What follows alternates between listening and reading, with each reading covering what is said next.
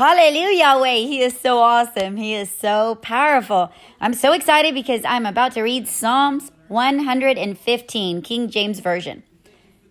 Not unto us, O Lord, not unto us, but unto thy name give glory, for thy mercy and for thy true sake. Wherefore should the heathen say, Where is now their God?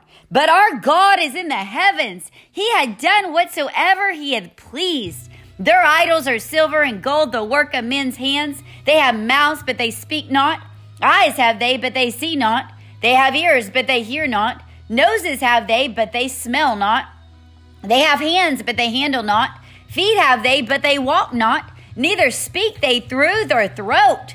They that make them are like unto them. So is every one that trusteth in them.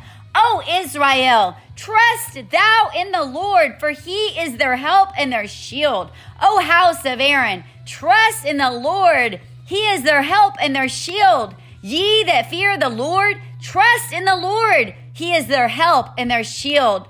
The Lord hath been mindful of us. He will bless us. He will bless the house of Israel. He will bless the house of Aaron.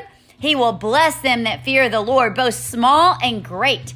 The Lord shall increase you more and more, you and your children. Ye are blessed of the Lord which made heaven and earth. The heaven, even the heavens are the Lord's, but the earth hath he given to the children of men. The dead praise not the Lord, neither any that go down into silence. But we will bless the Lord from this time forth and forevermore. Praise the Lord. Hallelujah.